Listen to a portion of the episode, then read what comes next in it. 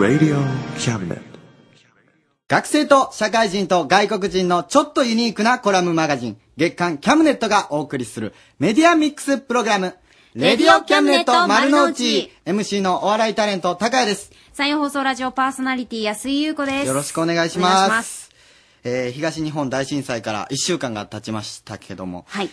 物資の不足とか原発の問題とか、本当に様々な問題が連日被災地の悲惨な映像とともに、流れてきます。被災者っていうのは、まあ、僕が思っている以上に本当に不安な気持ちを持っていまして、で今頑張れって言ってすぐにこう元気になれる状況じゃないとは思いますけども、はい、このレディオキャムネット丸の内で、ちょっとでも元気になっていただこうとメッセージを集めました。レディオキャムネット丸の内は地上波の生放送の後、ネットラジオを通して全世界に流れます。私たちはこのネットを利用して被災地の方へ励ましのメッセージを伝えようと呼びかけました。メッセージがおせっかいに感じるかもしれません。ただ多くの人が感じていること、被災者の方に一人ではないということを伝えたくて読ませていただきます。すでにたくさんのメッセージが届いています。ちょっと紹介してください。お願いします。はい、岡山の大学生、ラジオネーム毛利さんからのメッセージです。はい、被災地の皆さん、今僕たちは岡山からできることという団体を通して、震災の時に誰もがいろんなことを感じた、あの気持ちを風化させず、残し続けたいという思いを胸に活動しています。被災地が復興し、どれだけ時が経とうと、あの時感じた思いを残し続けたい、忘れてはならない、遠い空の下から、自分たちにできることを今考えています。日本はつながっています。どうぞ頑張ってください。テレビを通して被災地の皆さんの笑顔が一日でも早く見れることを祈っています。ということでいただきました。ありがとうございます。いや、まあ、僕もこの一週間、本当にまあ、先週なんてもうマジで自分がこう、放送で何を喋っていいのかわからなかったですけど、まあ今日、ちょっとでもこう、元気に放送できたらなと思ってます。よろしくお願いします。はい、そして岡山の皆さんにもね、何ができるかなっていうことをちょっとでも考えてもらえるようにね、いけたらいいなと思います。この他にも本当にたくさんのメッセージがありまして、はい、多分本番中全部読めないと思うんですけども、ネット上で、全てのメッセージを読ませていただきたいと思います。ので、またホームページの方をご覧ください。よろしくお願いします。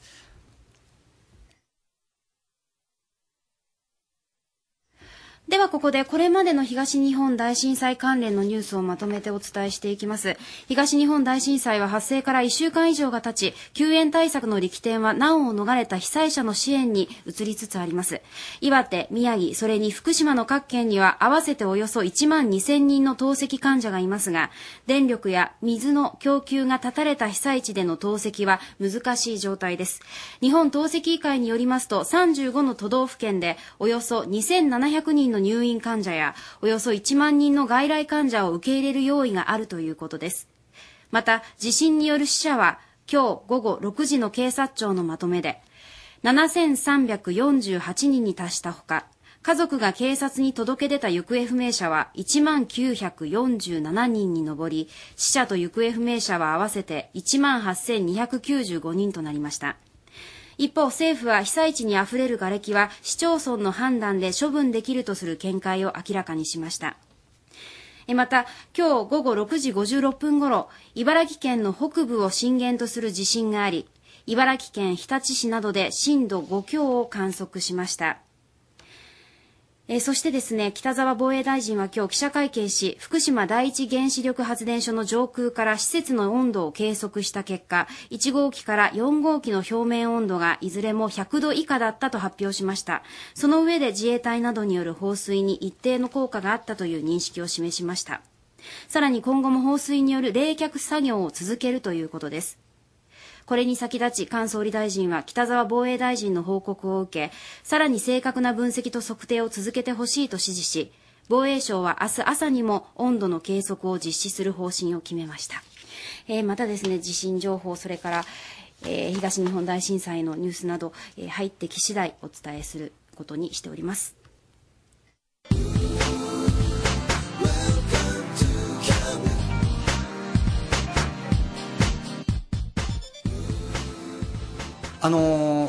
救援物資を行っている県庁の方に、はい、ハンドピース川村とユニットコンガキンチョと一緒に行ってきたんですけど、それでガキンチョと川村さんがスタジオに来ております。はい、こんばんは。ハンドピースの川村和樹です。はい、どうも、ユニットコンのガキンチョです。そうなんですよね。県庁に救援物資ね、はい、持ってこられている方々に、うん、インタビューに、行ったわけなんですけども、うん、もうあらゆる年齢層の方々が困ってる人たちのために何かしなくてはいけないっていう気持ちで、もうたくさん来られて、段ボール持ってこられたわけですよね。そうなんですよ。家族連れの方が多かったんですけど、小さいお子さんが紙おむつを持ってきてたんですよ、うん、これ現地に送ってくださいって言ってね、もうそれが印象的で、うん、印象的でしたね。はい。でなんか中にはトラックで段ボールいくつも積んでこられてる人もいたんですよね、うん、そう、いや本当にびっくりしました。もう人が多いのもびっくりしましたけども、一人一人がすごい多くのものを、その新品のものをわざわざ買って持ってきた方とかもおられて、ね、うん、すごかったですよね。はい、でそのトラックの人もなんか何往復もしてて、なんか物資を運んでるらしくて、うん、さすがにちょっとその人の話聞いてみようと思ったんですけど、なんか忙しそうやったんでちょっと聞けなかったんですけども、うん、あと他にもなんか写真撮ってる人がいたんですよね。そうそうそうそう、いましたね。でなんかどうしたんかなと思って、話聞いてみたら、なんか Facebook ってご存知です？なんか、うん、日本でいうミクシーみたいなものらしいんですけども、なんか世界的には Facebook の方が結構使われてるらしくって、で日本で今どういう状況なのか、何が起こってるかっていうのをなんか世界に向けてその人発信してるらしいんですよね。その方が世界に向けての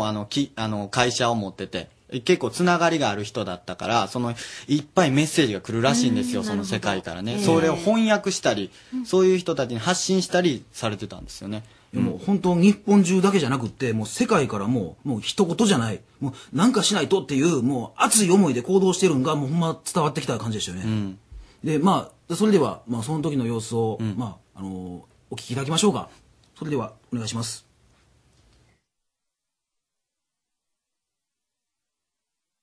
私海外からお客さんがいるんですよ、たくさんで。 Facebook とかあるじゃないですか。ものすごいメッセージを寄せられて、でぜひ伝えてくれって言うんで、それプリントアウトして持ってきたんですよ。だけどそれはもうなんか中に入れないでくれってことだったから、また別便で送ろうかなと思うんですけど、だから日本だけじゃなくて、もう外国からもうそれこそ200人ぐらいの人がメッセージもらって、もう日本語とか英語とか現地の言葉で、それを翻訳とかしたりしたんですよ、英語の日本語に一つずつメッセージを。そうしたら余計に私も昨日涙出てきて、余計にやっぱ思いが、結構真摯な思いが伝わってきて、だから、ね、日本のみんなに対する一つ一つのメッセージを言ったらすごい感激しました。でさらにやっぱり伝えていくのも、ね、特にインターネットとかでブログでちょっと写真も出させてもらったんですけど、はい、そんな感じなんです。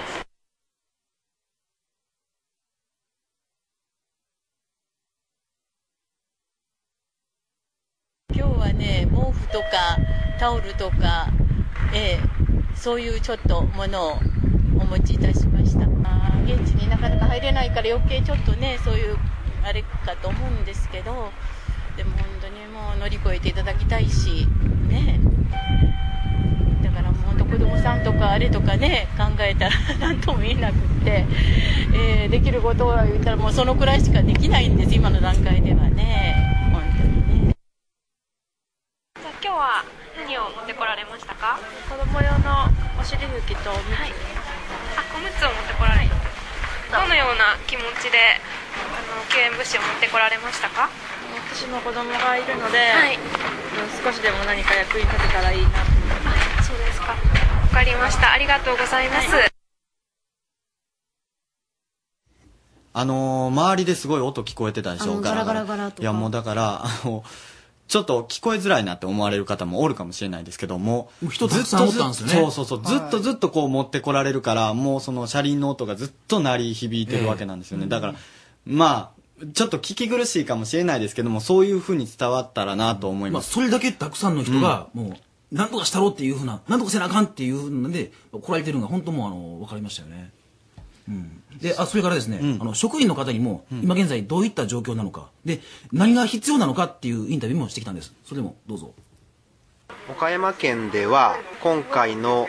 地震の支援物資の受付を行っています。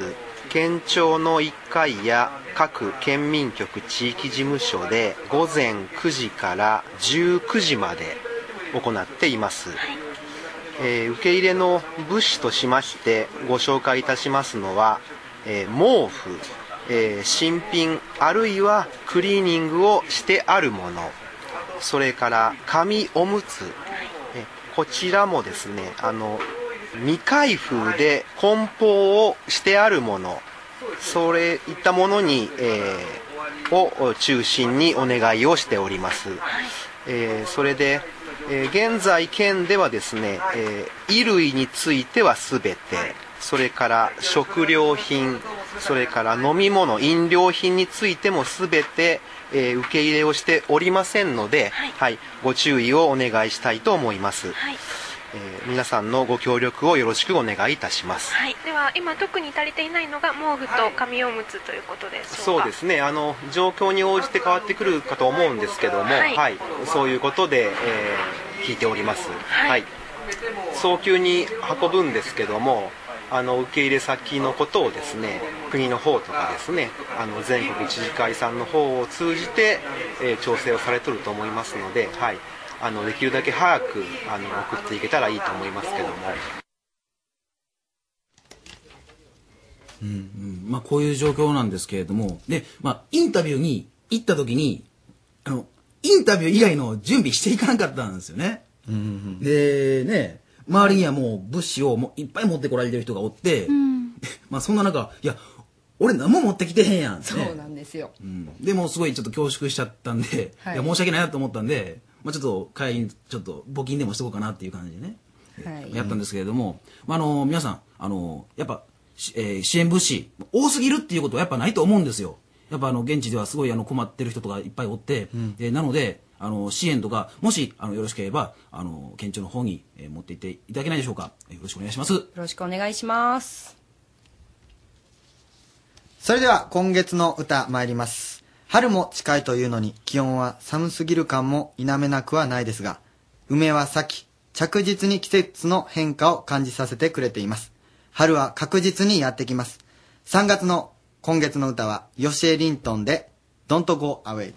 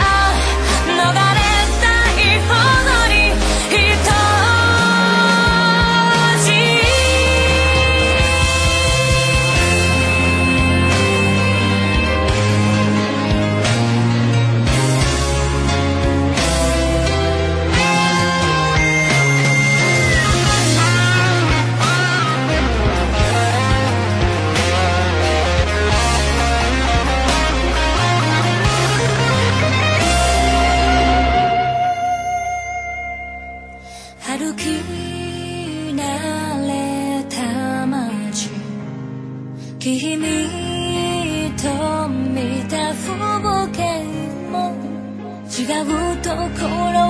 見ているかのようで迷いながら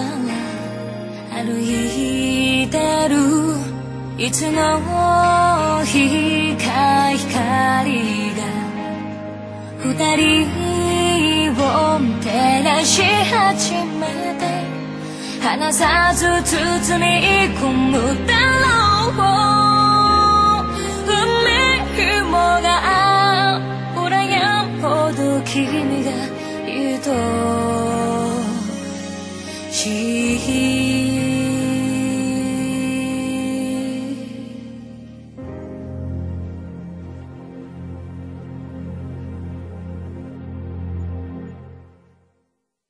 フランスリポート。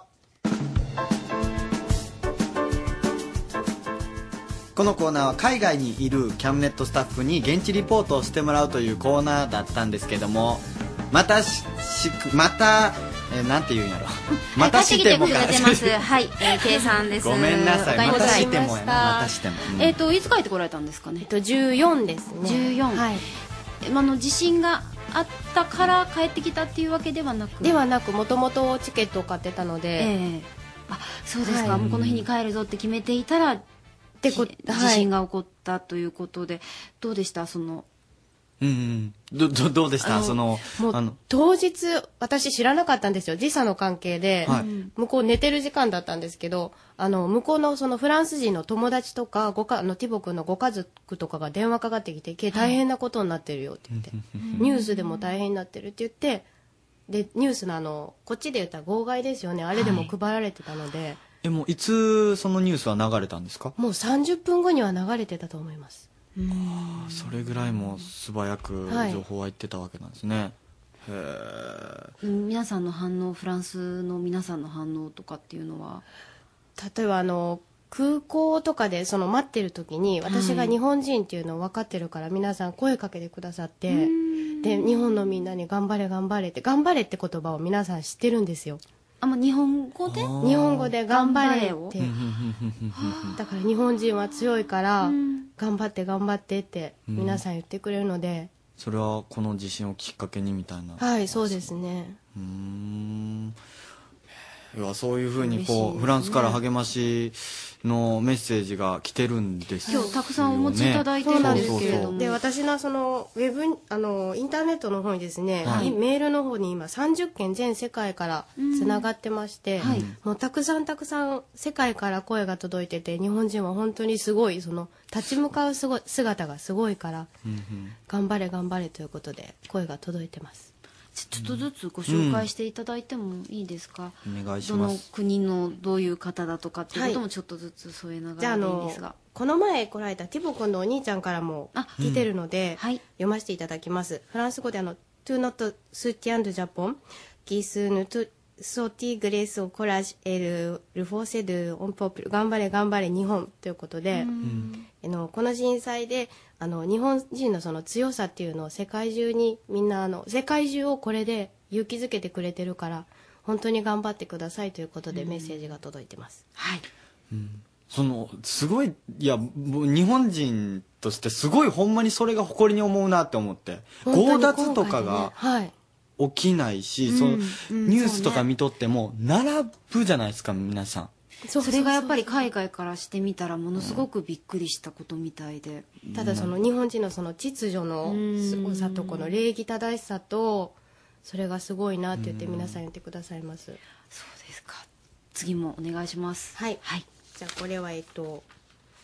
ませていただきます、ブルターニに住むトマ君からです。トレジャポネルLe parti de ma section de Sancia, on pense beaucoup, vous êtes esprit que tu vas se loyer,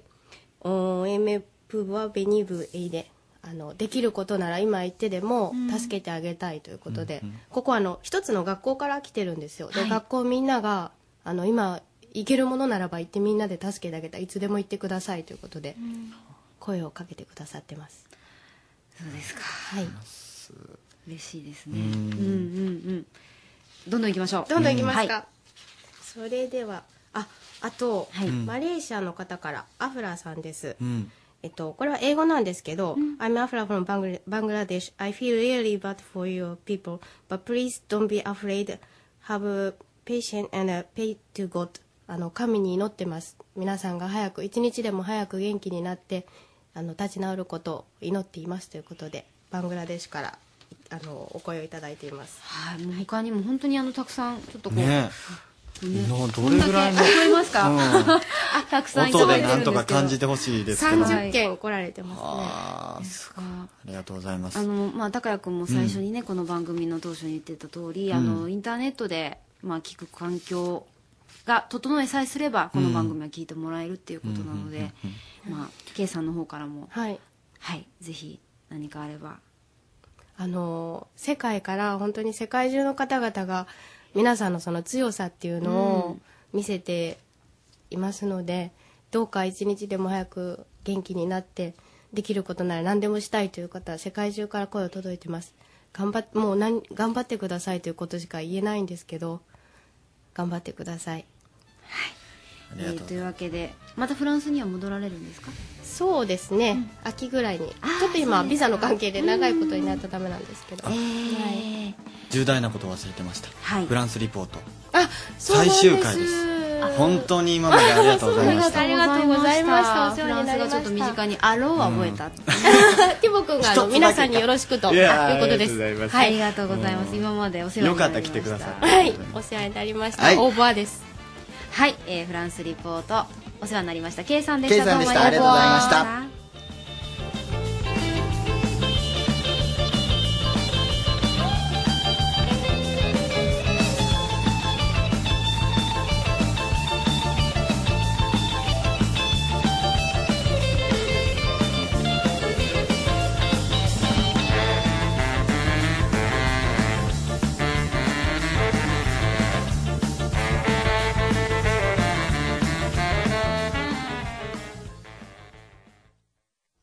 ハッピー亀山と今井隊長の受験生応援キャンペーン。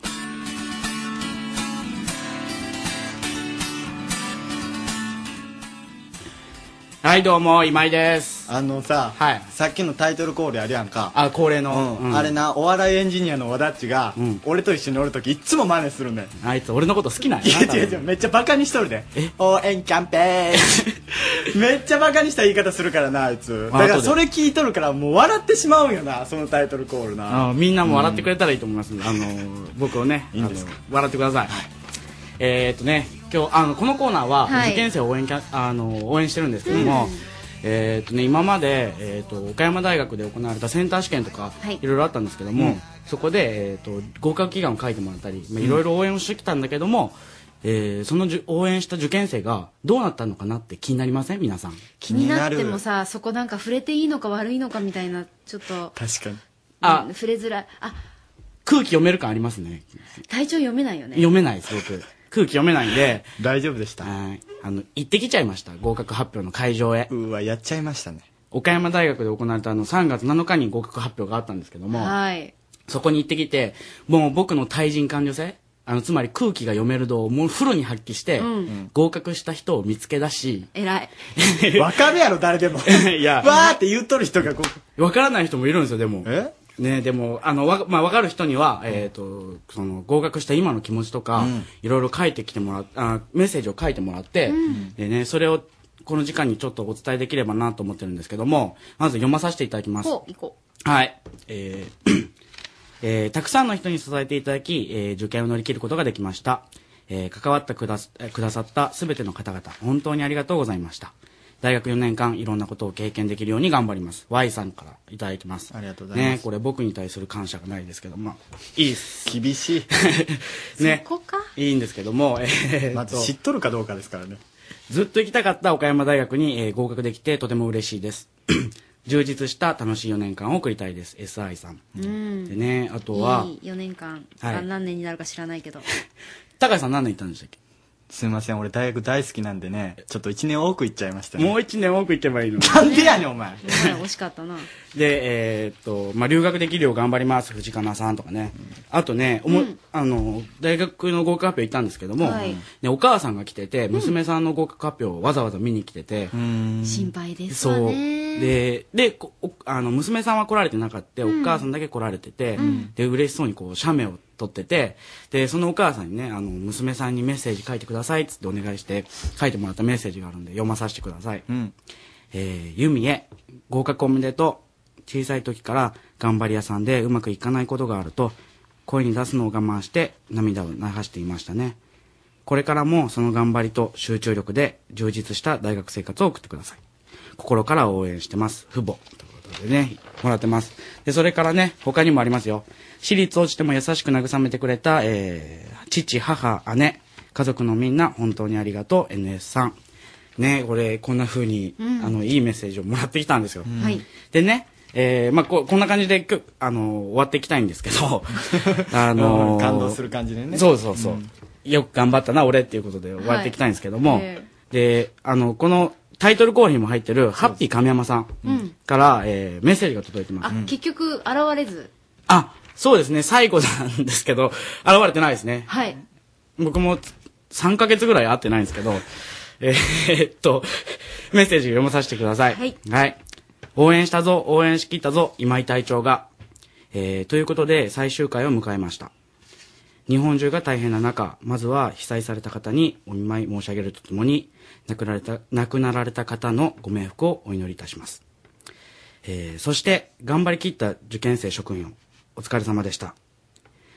合格不合格どっちに転んだのであっても、この受験経験は貴重なものとなるはずです。そういう経験をすることが大事なのです。あなたたちは今後の日本を、そして世界を担う人材です。この経験は必ず役に立つはずです。最後になりますが、このコーナーは受験というテーマを通して受験生の皆さんに人間として成長してほしかった部分もあります。その思いが少しでも伝わったらいいかなと思います。それでは、コーナーは終わりますが、いつかまたどこかで会いましょう。俺は今井隊長と違ってまだ応援終わりきってないから、いつまでもいつまでも君たちのことを応援しているよ、じゃあということでね、もう僕解任されました、ついに。よかったな、終わりました。重かったね、肩の荷が終わりました。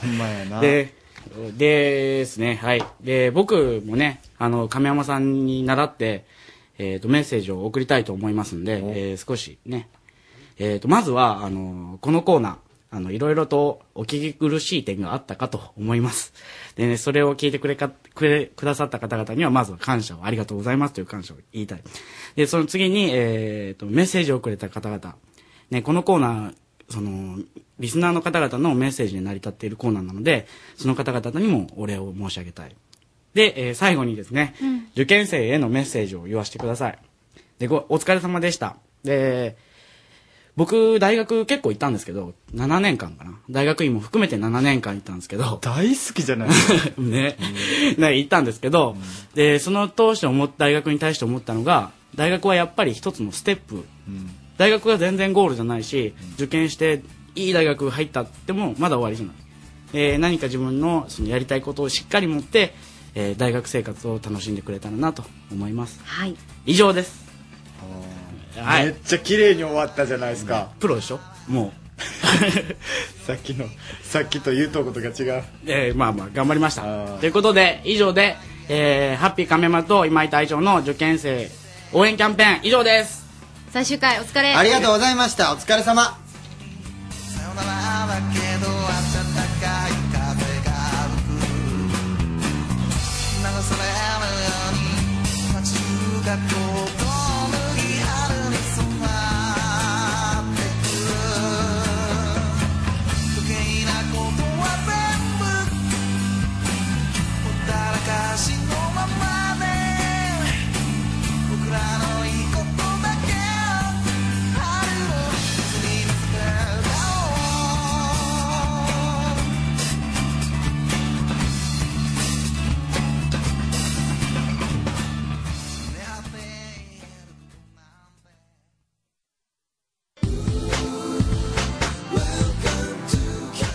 コスタリカからの声ということで、スタジオにタカキートさんとブラウリオさん、アレハンドラさんと、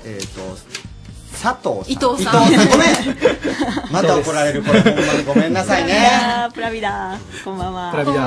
というわけで、まあ、急遽来ていただいたという形なのかな。まずいろいろ聞きたいんですけれども、コスタリカってどこですか？コスタリカってどこですか？どこですか一番細くなってるのあれですよね、アメリカの間ですよね。そうですね、南アメリカと南北アメリカのちょうど中間の一番キュッと細くなったところです。なるほど、分かった、あっとってよかった。で、高木糸さんは以前この番組にも出ていただいたことがありますけれども、いろいろとまあ活動なさってた方っていうイメージが強いんですけれども、コスタリカの方でどういった活動をなさってたんですか？コスタリカの方でというより、コスタリカ交流協会というのが岡山にありまして、岡山市がコスタリカのサンホセ市、首都のサンホセ市と姉妹都市縁組を結んでいて、今年が41周年ということで、昔から草の根交流というか交流をしているんですけれども、そういう地味な活動をしています。あと、Radio Camnet丸の内、Radio Camnetのインターネットラジオの方で番組も持たれております。もうなんと4月から5年目を迎えます。ありがとうございます。俺がありがとうございます。楽しく聞かせていただいております。はい、ということで今回はどうして来られたんでしたっけ？今回はですね、コスタリカも同じ、日本今地震の被害ありますけれども、コスタリカも同じ地震国として、日本のことを非常に親しく思ってくださっていて、多くの方が心配してくださってるんです。それで日本の、被災している方とか被災者を応援している日本の方へメッセージを届けたいということで、メッセージを預かってきているので、そういうふうなことも合わせてちょっとコスタリカの方の、思いというのを皆さんに、お分かちできたらいいなと思いました。なるほど。それで電話がつながっているそうなんです。コスタリカ大使のマリオ・フェルナンデス・シルバ大使に、今日はコスタリカの様子ですとか、大使の方からのメッセージをいただく。今現在コスタリカにいらっしゃる？いや、在日、コスタリカ大使の。なるほど。つながってますか？こんにちは。オラ。こんにちは。こんにちは。Buenas noches. Buenas noches. Buenas noches. コスタリカではこの日本の震災についてどのように報じられていますか？ Don Mario, ellos quieren saber cómo fue la cobertura noticiosa en Costa Rica sobre el terremoto y la emergencia nuclear. Sí. Hace apenas un mes tuvimos la visita de sus majestades imperiales, los príncipes Akishino.Y el pueblo de Costa Rica estaba muy sensible a saber de Japón. そして日本のことをいろいろ知りたいとコスタリカの人が思っていたと。ちょうど時期がそういう時期と、今回重なりましたと。Y con todo y que sabemos que Japón es un país de terremotos.日本は地震の国で、今回津波とか火事が起こったりして、Don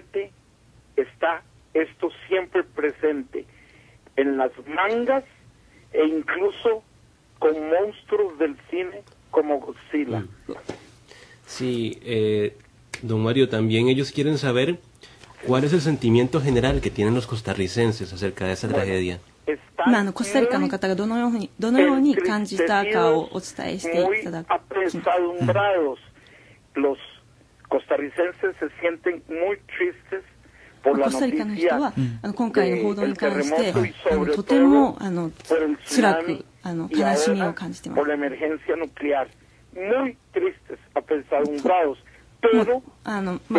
球の反対側で本当に悲しく感じていますということです。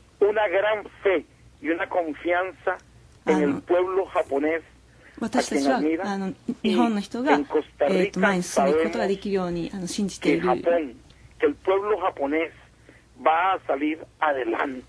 の人は前に進んでいくことができると信じています。Don Mario, quisiéramos preguntarle qué podemos hacer, o sea, qué podemos hacer los costarricenses para apoyar a Japón. 今日本の今回の被災に関して、コスタリカの人はどのようにまあ日本のためにできるかということを聞いて。simbólicamente porque Costa Rica es un país en desarrollo, pero están dando dinero para ayudar a la Cruz Roja japonesa y a las organizaciones que apoyan y que ayudan. Mañana domingo en Costa Rica hay un festival para ayudar a Japón. Vean la página de Facebook Embajada de Costa Rica en Japón y ahí se explica lo que se está haciendo. Okay, vamos a ver las actividades que están en la página de Facebook. Y por último, Facebook を見ていただいたら、コスタリカでどのような活動が起こっているかということを書いてありますのでということです。Sí. Perdón, don Mario. Por último, nos gustaría saber un saludo o un motivo que usted quiera comunicar al pueblo de Japón. Rápidamente, por favor. コスタリカから日本の皆さんへメッセージをお願いします。En el próximo Meinichi, que se escribe con dos kanjis, vida y día, el día del recuerdo de la muerte será el día del recuerdo de la vida, sobre todo porque la zona de Tohoku es tan bella que no puede ser otra cosa que una celebración de vida. Ya verá que pronto estarán las víctimas y los desaparecidos. 私たちはこの東北大震災が起こった3月11日ですか、この日を忘れることなく日本のために祈り続けていきたいと思っています。Muchísimas gracias, don Mario.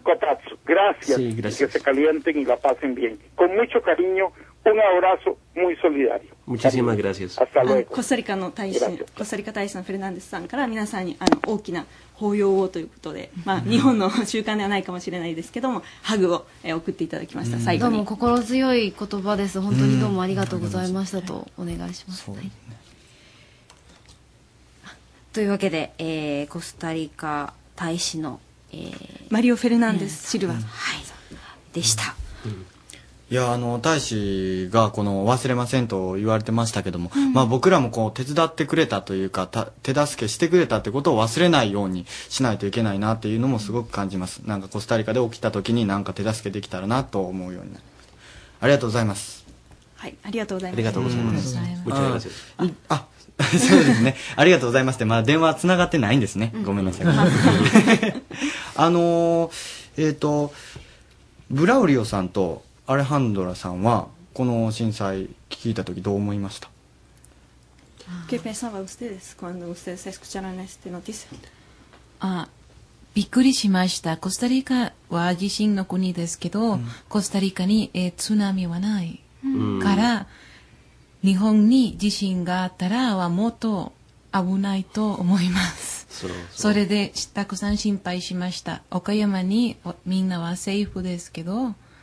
たくさんところには怖いです、それでたくさん心配しました。周りの方は心配されたりしなかったんですか？そうです。コスタリカは小さい国から、みんな日本は同じと思いますそれで岡山多分は茨城県の隣ですそれで思い込んじゃって、はい、まあ、本当にコスタリカの方だけじゃなくて世界中から日本の皆さん大丈夫ですかっていうメッセージも私も個人的に受け取って皆さんも一様におっしゃるのが私たちは皆さん日本の皆さんと心を一つにしてますよと日本の皆さん頑張ってくださいっていうのをもう皆さんが一様に言われていて本当に日本人だけじゃないんだなこの震災に臨んでいるのはっていうのをとても心強く感じる毎日です。ね、すごいですね。その世界からこういうふうに思ってくれるっていうのがすごいです。そのメッセージとかもこう来たんですか？そうですね。Facebook とか、まあ、メールとかで来たり、今朝はアメリカからも電話がかかってきたりとか、本当に世界中の人が今日本のために祈っているし、日本と心を一つにして思いを一つにして、同じ苦しみとか辛さとか同じように感じてくださっているっていうのをとても感じます。コスタリカも地震の国だって今ねお二人おっしゃってたと思うんですけれども、そんな中でコスタリカの皆さんっていうのはどういう取り組みだとか。そうですね、ちょうど明日になるコスタリカの3月20日に、はい、ありがとうの日というチャリティーイベントをやっていて、コスタリカの有名な歌手の方がコンサートを開いたり、日本のもの漫画とか日本の音楽だとかっていうものを売って、その収益を日本の被災者のために、送りましょうというふうなありがとうの日イベントっていうのをやってるそうで、大体2000人ぐらい集まる予定だそうです。そうですか。地震がこう身近にね、なんか1ヶ月に1回はあるっていう話がありましたよね。はい、はい。でも本当にそうなってくる。毎日小さい地震があるコスタリカは、はい、もうそうなってくると、そうなってくるといろいろとね、身近に感じていただいたところもあったのかもしれないですね。はい、コスタリカからそのメッセージ届いてるのをちょっと紹介してもらってもいいですか。はい、普段フエンテデビダという番組をキャムネットさせていただいてるんですけれども、はい、そこで、日本文化教室という学生の日本語を勉強している皆さんが、今回の地震の被害を受けて日本の皆さんへメッセージを届けてくれました。ゴスポルハポン、頑張れ日本、頑張れ東北、アニモエスタモスコムステレス、コスタリカも応援しています。皆さん神様に祈ってください。神様はあなたを愛します。神様はあなたのいい友達です。todo va a estar mejor。はい、頑張ってください。はい。Fortaleza es 力。頑張って。今、皆さん、勇敢でいてください。Si se puede Japón。私たちは日本のために祈っています。頑張れ。というわけでたくさんのメッセージを皆さんからいただいて、ね、はい。頑張らんといけんなというふうに思いました。日本語をね、しっかりと使ってくださって、これ毎月この更新されてて、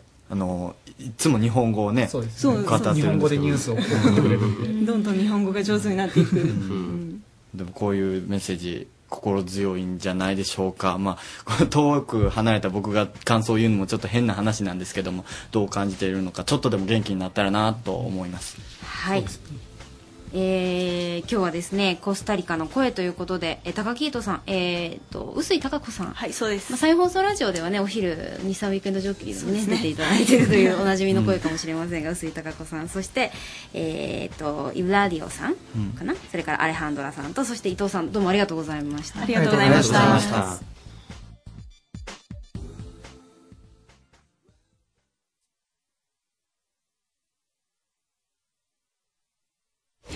君を知っている人たちも君を知らない人たちも本当の心で支えてくれる。さあ今手を携えて、この街の愛携えて、君の笑顔を取り戻して大きな大きな明日へ、高らかに声を上げて誇らしく胸を張って大きな大きな明日へ、輝け日本安全交響楽団で大きな明日へ。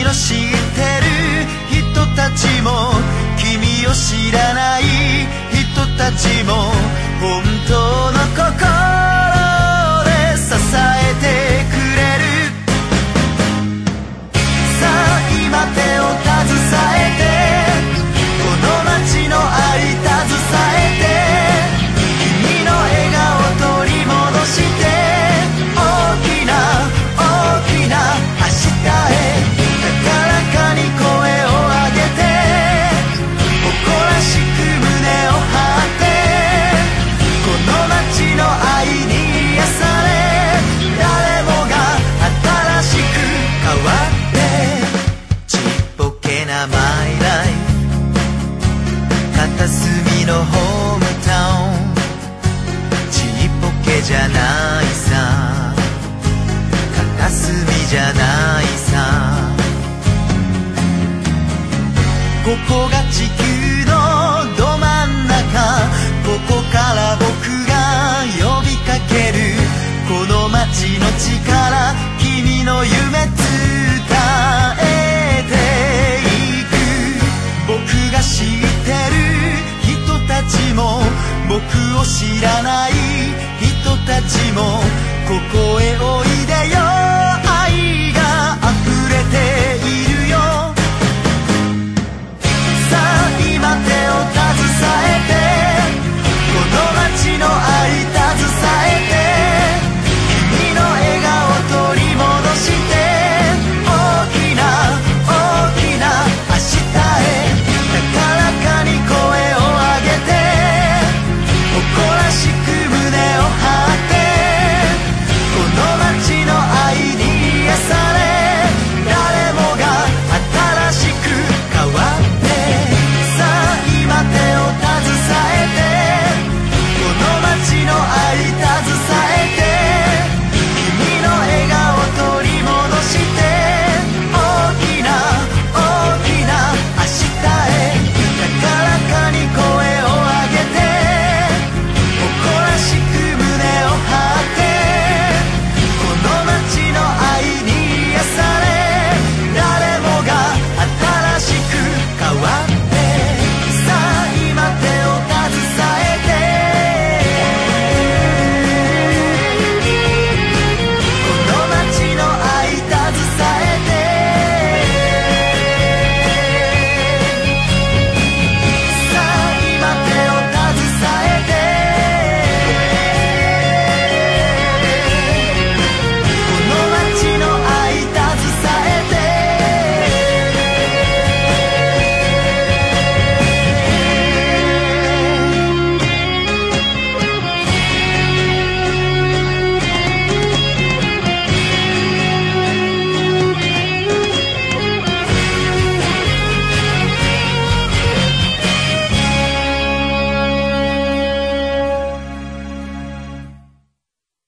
メッセージ読ませていただきます。匿名希望の方からです。この方3年生の担任の先生で、子供たちと一緒に、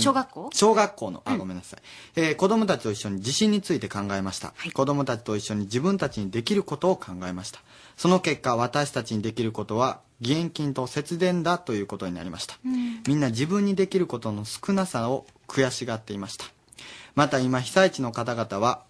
子供たちのお手本です。順番を守り助け合う姿、お年寄りも若者も一緒に支え合う姿、地震や津波に負けずに戦う姿から、子供たちは多くのことを学び、日本という国に誇りを感じています。ありがとうございます。というメッセージです。はい。まだまだ、お待ちしております。cam@rsk.co.jp です。cam@rsk.co.jp で、ラジオ聴きの皆さんからのメッセージもお待ちしています。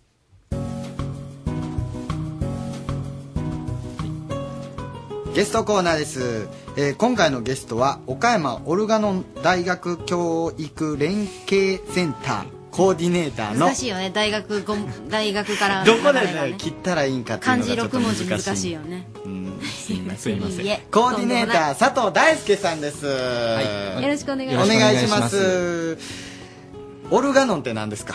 オルガノンいやまずそこからすいません、はい、説明が必要かと思うんですが、もともとアリストテレスの言葉らしいんですけれども、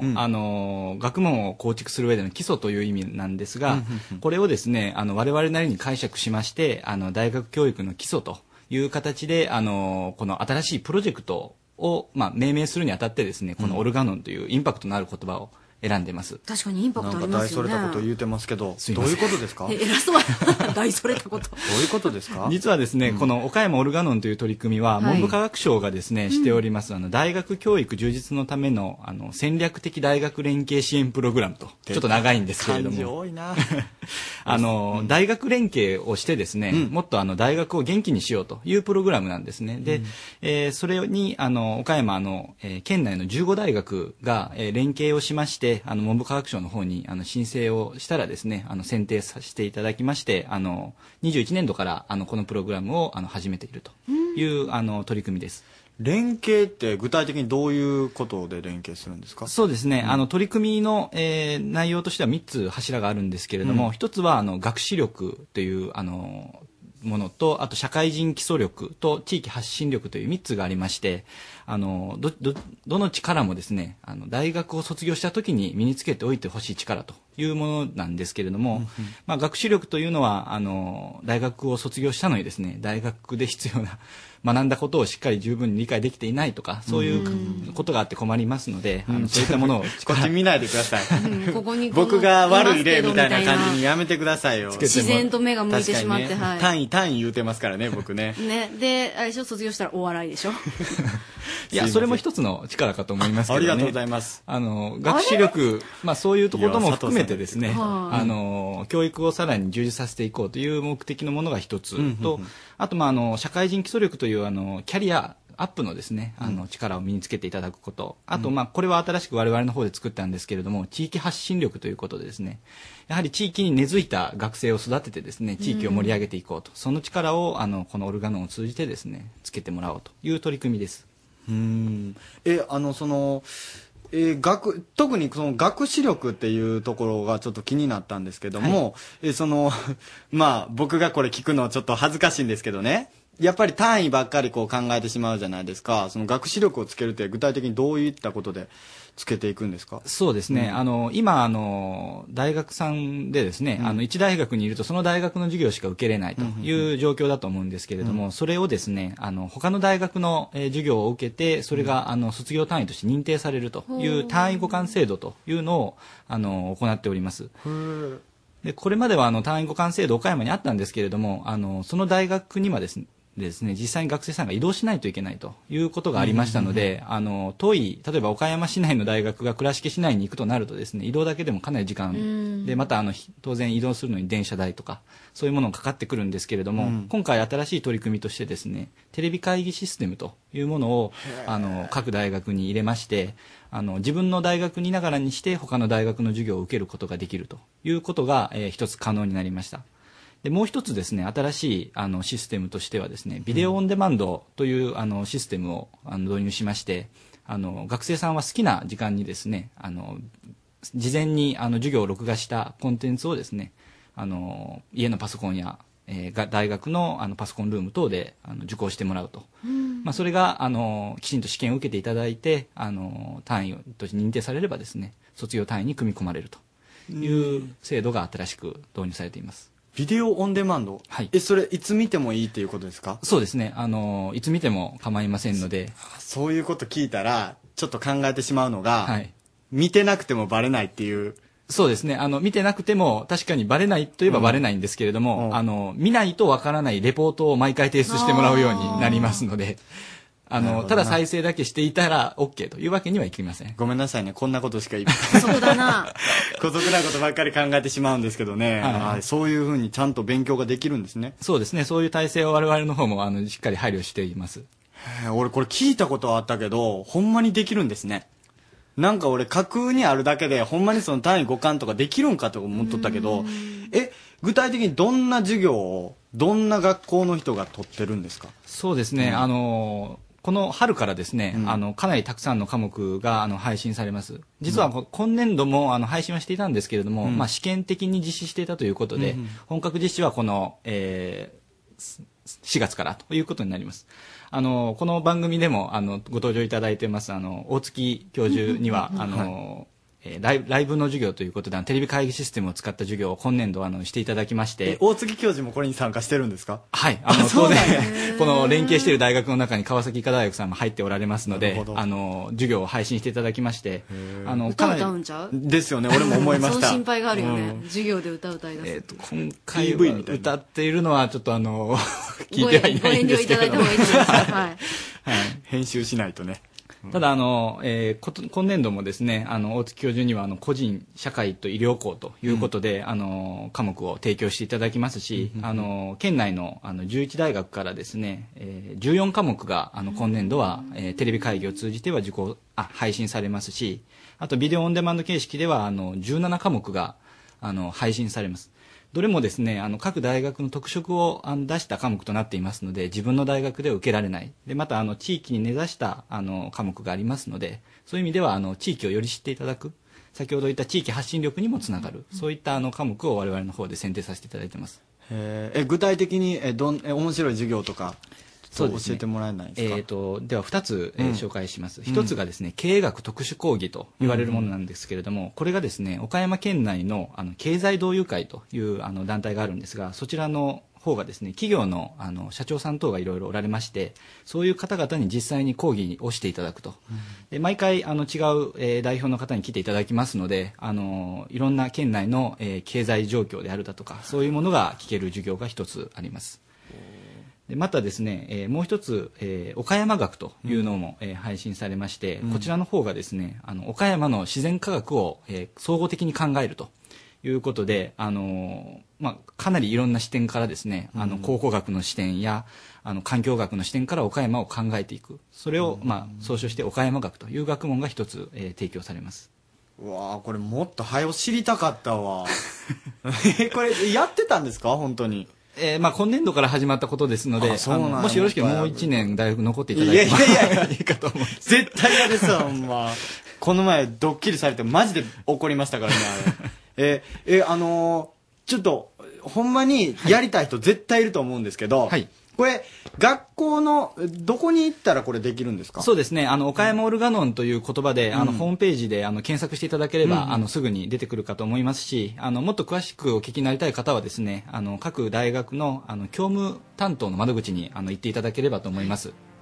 そこに行ったらいけるんですね。あとパンフレットが大学各地に置いてるんですよね。そうですね。今回オリエンテーションの時に全学生に配布するように、かなり奇抜な。そうね、このパンフレットめっちゃ面白いでしょ。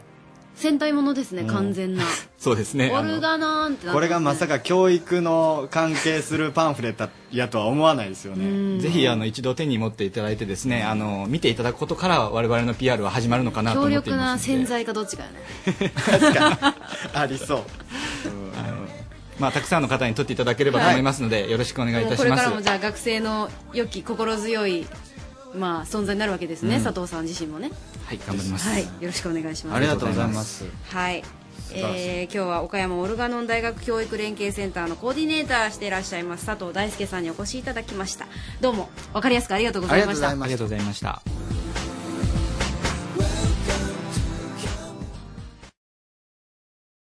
Radio Camnet。Radio Camnet 丸の内 RSK の山陽放送 RSK 第2スタジオでお送りしております。お願いします。まだまだ支援メッセージたくさんお寄せいただいてますね。ありがとうございます。はい、ラジオネーム、ジンくん。東日本巨大地震の被災者の皆様、心からお見舞い申し上げます。連日、被災地の様子が報道され、多くの人が心を痛め、自分に何かできることはないかと考えていると思います。募金物資の支援、それから節電など、できることは人それぞれだと思います。僕もまだ学生で大したことはできないかもしれませんが、少しでも自分ができることを考え、継続して行動していきたいと思っています。被災者の皆さんは、本当に不安な毎日をお過ごしだと思いますが、どうか気を強く持って、世界が皆さんの無事を願っています。負けないでくださいっていうことでね。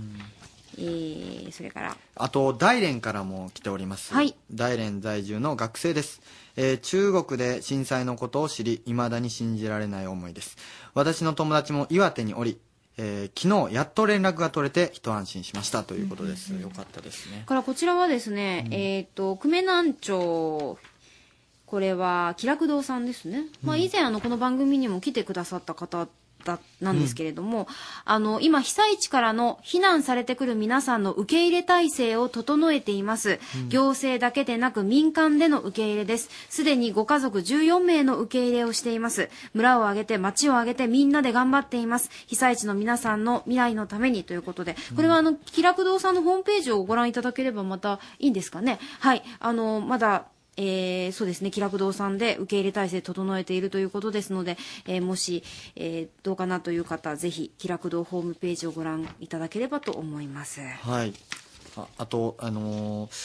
トダッチから来てます。今私たちにできること、大それたことはできないかもしれません。でもネットで聞くことができるキャムネット丸の内なら、被災された地域のリスナーさんにメッセージを伝えることができます。直接的ではなくても節電することができます。一つ一つは小さいことかもしれないけど、集まれば大きな力になる。被災者の方々へ、今は私たちが想像できないほど厳しい状況にあることと思いますが、生きる力を、希望を持ってください。ラジオの向こうからですが、多くの人が思いを寄せていますから、ということです。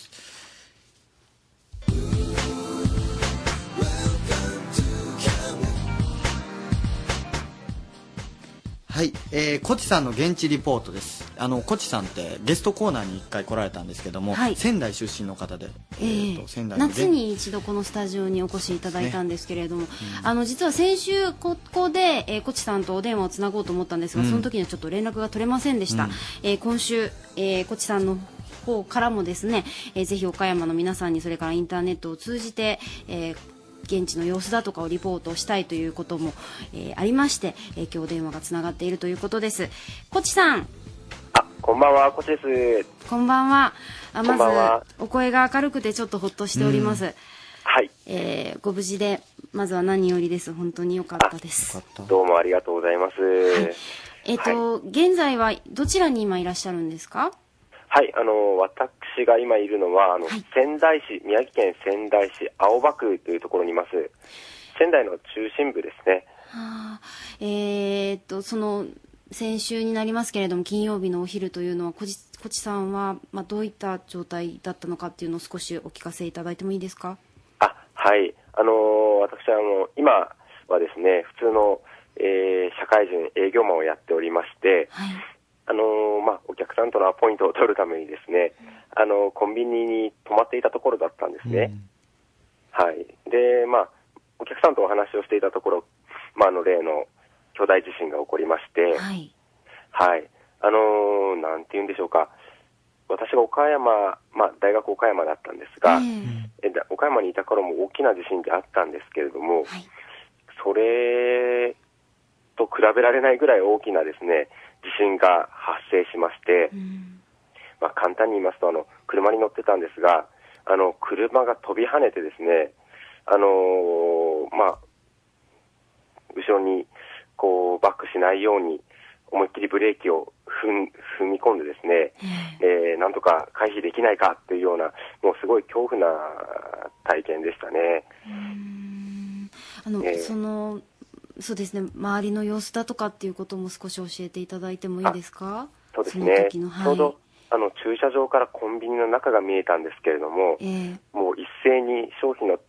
棚から商品が飛び出るっていう様子も見えましたし、それからコンビニの前に学生さんがですね、ちょっといらっしゃったんですけれども、地震の直後っていうのはちょっと大きめだったので、大きい地震が来たっていうふうに少し騒いでたんですけれども、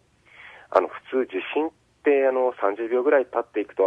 徐々に小さくなっていくと思うんですが、はい、今回の地震っていうのは30秒後ぐらいにさらにもともと大きかったんですけど、さらに大きいものが来まして、もうしゃがんでいないと体勢を整えられない、もしくはしゃがんでいても転んでしまうような状態がですね、私の目の前で起こっておりました。それからそうですね、仙台の青葉区の方は津波の被害というのはあったんでしょうか？はい、特には青葉区自体はですね、津波の被害っていうのは、ないんですが、隣の若林区というところでですね、はい、ニュースでもあったんですが、津波の大きな被害を受けまして、まだ身元の確認が取れてない方や、それから上空からのですね確認で遺体のままそのまま、残されているというような状態がまだ続いているようです。現在は、コチさん自身は、はい、もう元住んでいた場所には戻られているんですか？そうですね、被災があって、ちょうど先週の金曜日だったんですけれども、はい、その後は私多賀城市という、こちらも若林区のお隣でですね、すごく被害の大きかったエリアなんですが、はい、そこに一時的に避難をしておったんですけれども、今はですね、もともと住んでた青葉区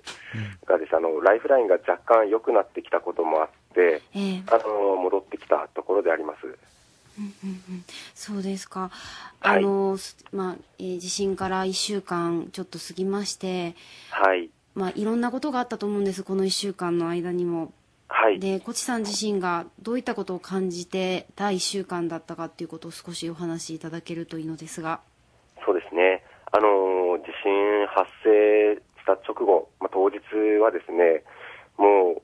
どうしたらいいか、どこに逃げたらいいかっていうのもよくわからずに、はい。とりあえず安全なところへ逃げようというのが第一優先でした。で、ただ遠くへ逃げる時もですね、普段混まない道がもう大渋滞になっていて逃げられない。はい、これからもっと大きな地震が来たらどうしようとか、いろんな不安を抱えながら逃げた人が多かったと思います。で、それから2日目、3日目っていうのはライフライン、電気、ガス、水道が全て止まっている状態のところが多かったものですから。はい、なんて言うんでしょうか、水を汲みに行くにも、長蛇の列ができていて、それからお店もすぐに再開できるようなところは少なかったので、どこも閉まっていて食料が調達できない、そういう状態が続いています。で、それからガスではですね、宮城県のですね、ちょっとどのエリアまでかっていうのはわからないんですが、調達していたガス局がですね、もう壊滅状態になっておりまして、もうしばらくはガスの供給が、都市ガス、プロパンともされないということで、お風呂とかですね、そういったところで苦労されている人が多いのではないかと思います。私自身も4日間ぐらいお風呂に入らずにずっと過ごしていたというような状態でした。そうですか。はい、皆さんの表情だとかはいかがですか？そうですね。地震直後というのは緊迫していって、皆さんこわばったような表情されてたんですけれども、1週間経ってきて、はい、なんていうんでしょうか、疲れが目立ってきているようなイメージがあります。倒立がある方々も顔を見ますけれども、はい、どこか疲れていて、これがずっと続くとどうなるんだろうというような不安な表情を浮かべている人がすごく多いのではないかと感じてます。そうですね。はい、私たちもその岡山に暮らしているとですね、地震自体も揺れはなかった、感じなかった方がもうほとんどなので、はい、で、そうですね、今山陽放送をお聞きの方の、ほとんどの方っていうのが多分その地震っていうものを映像だとかで感じられたっていう方がほとんどなんだと思うんですね。着々とそういう物資の支援だとか募金活動っていうのは進んできてはいるんですけれども、なんとなく越智さんのお話を聞いていて、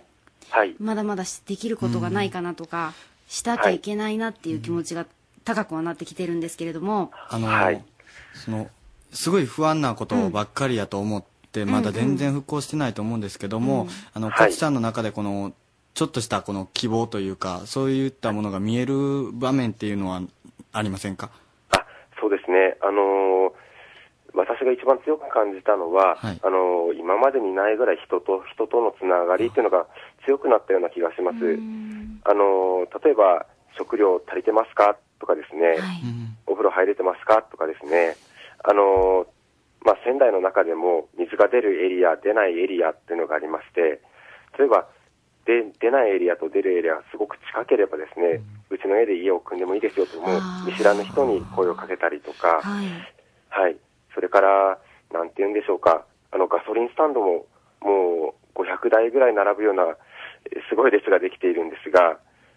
そこの間でも、あとどれぐらいですよっていう、知らない人とのやり取りっていうのがすごく増えた気がします。こちらすいません。やっぱりね、テレビで越しで見とったら、やっぱり自分とは関係ないところで起きとうっていうのがどっかにあって、で、こういう電話して話したら、これは現実なんやなと今改めて思ったんですけども、それと同時に、僕らには何ができるやろうということをすごく思うんですけども、何ができますかね。そうですね、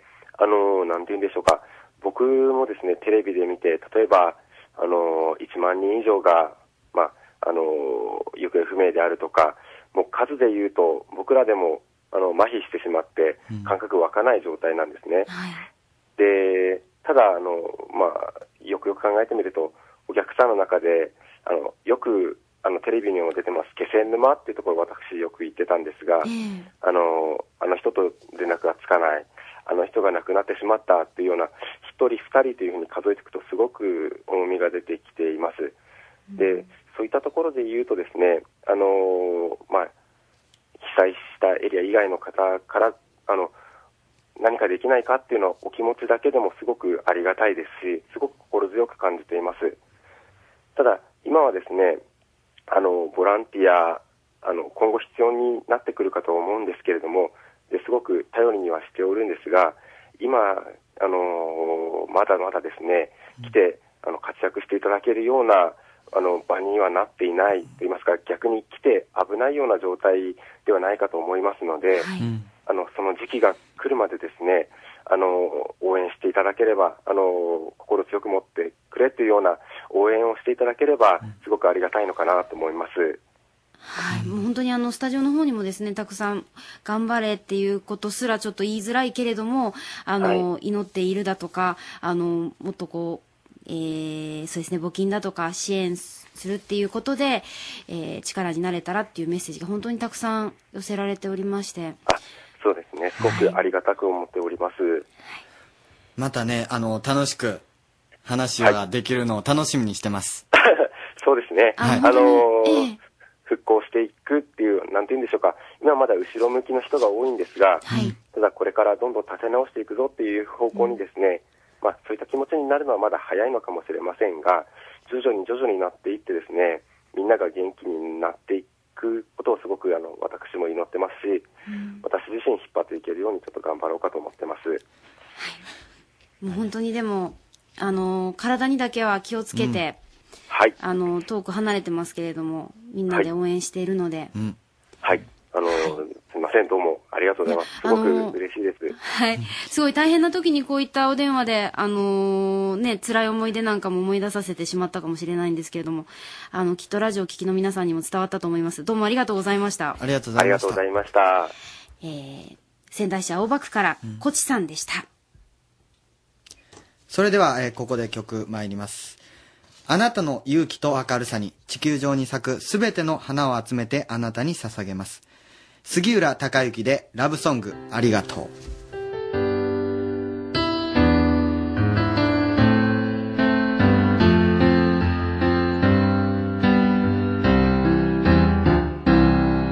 あなたの勇気と明るさにどれだけ励まされているのでしょう。あなたの思いやりと優しさにどれだけ支えられているのでしょう。あなたの背中が灯火となり、私の行く手を照らし続けます。あなたと出会い、あなたと出会い、私の人生は変わった。あなたと出会い、あなたと出会い、私の人生は輝きました。地球上に咲くすべての花を集めてあなたに捧げても足りないくらい感謝をしています。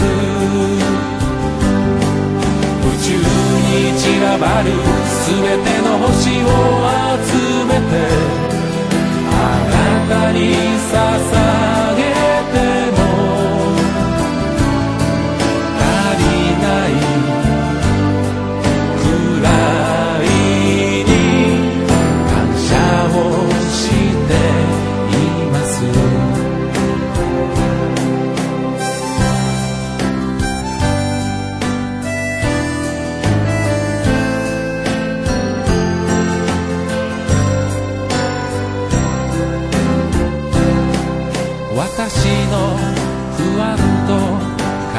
幸せと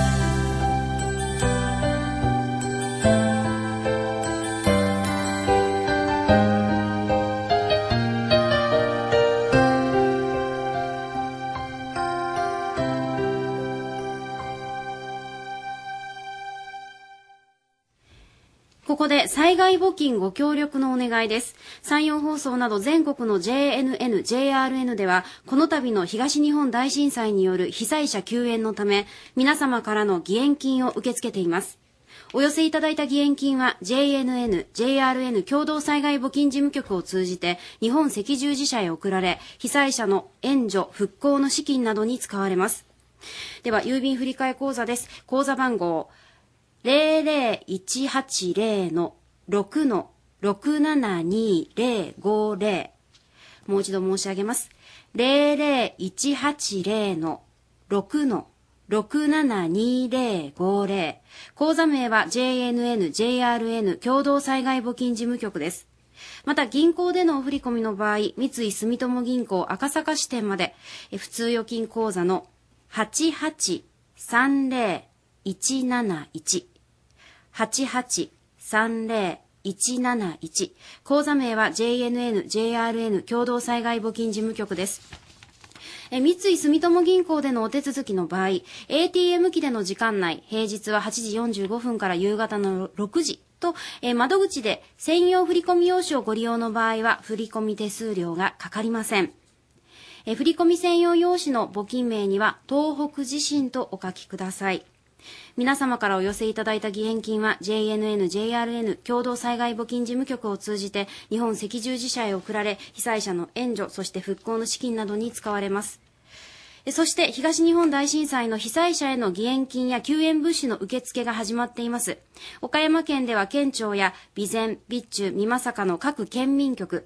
東美、伊笠、高橋、新見、真庭、松栄の各地域事務所で毛布や紙おむつなど救援物資の受付を始めています。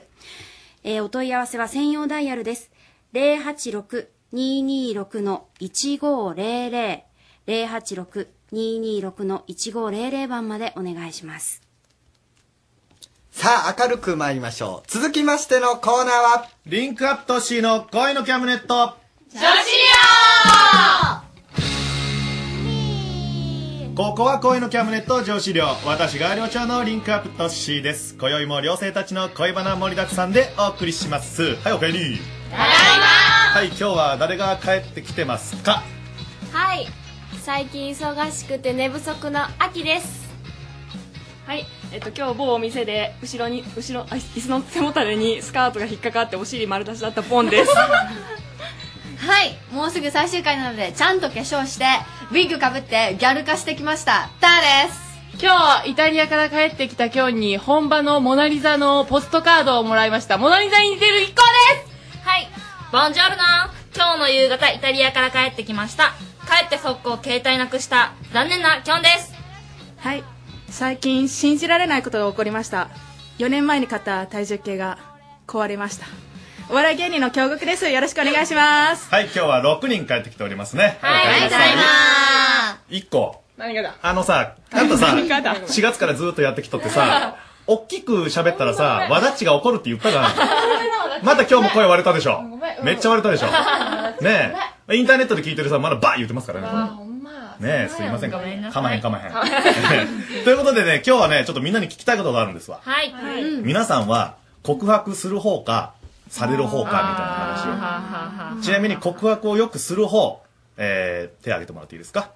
する人。する方。どっちかというと、あ、強国する方。はい。あとはやっぱされる方。あ、これ要するにあれですね、年代別ですかね。昭和の人は肉食なんですか？肉食なんです。ガウガウいっちゃう方です。強国はガウガウいっちゃう方。はい。あとの人は告白される。まあ、基本的に女子ってされる方が多いんじゃないかなと俺は思うんですけど。されるっていうかもうさせますね。来た。来ました。やっぱ作詞だな、その辺は。いやいや、もうそれは男の人からちゃんと言えるように雰囲気を持っていってさせるのがもう悪数字でしょ。小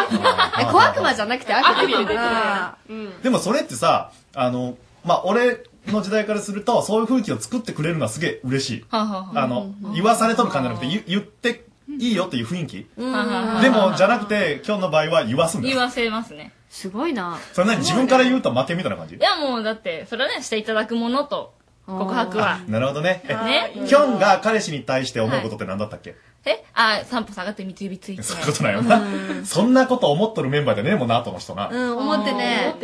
思ったことがね。京極はさ、自分が言うんよな。ちょっとその時のエピソードなんかある？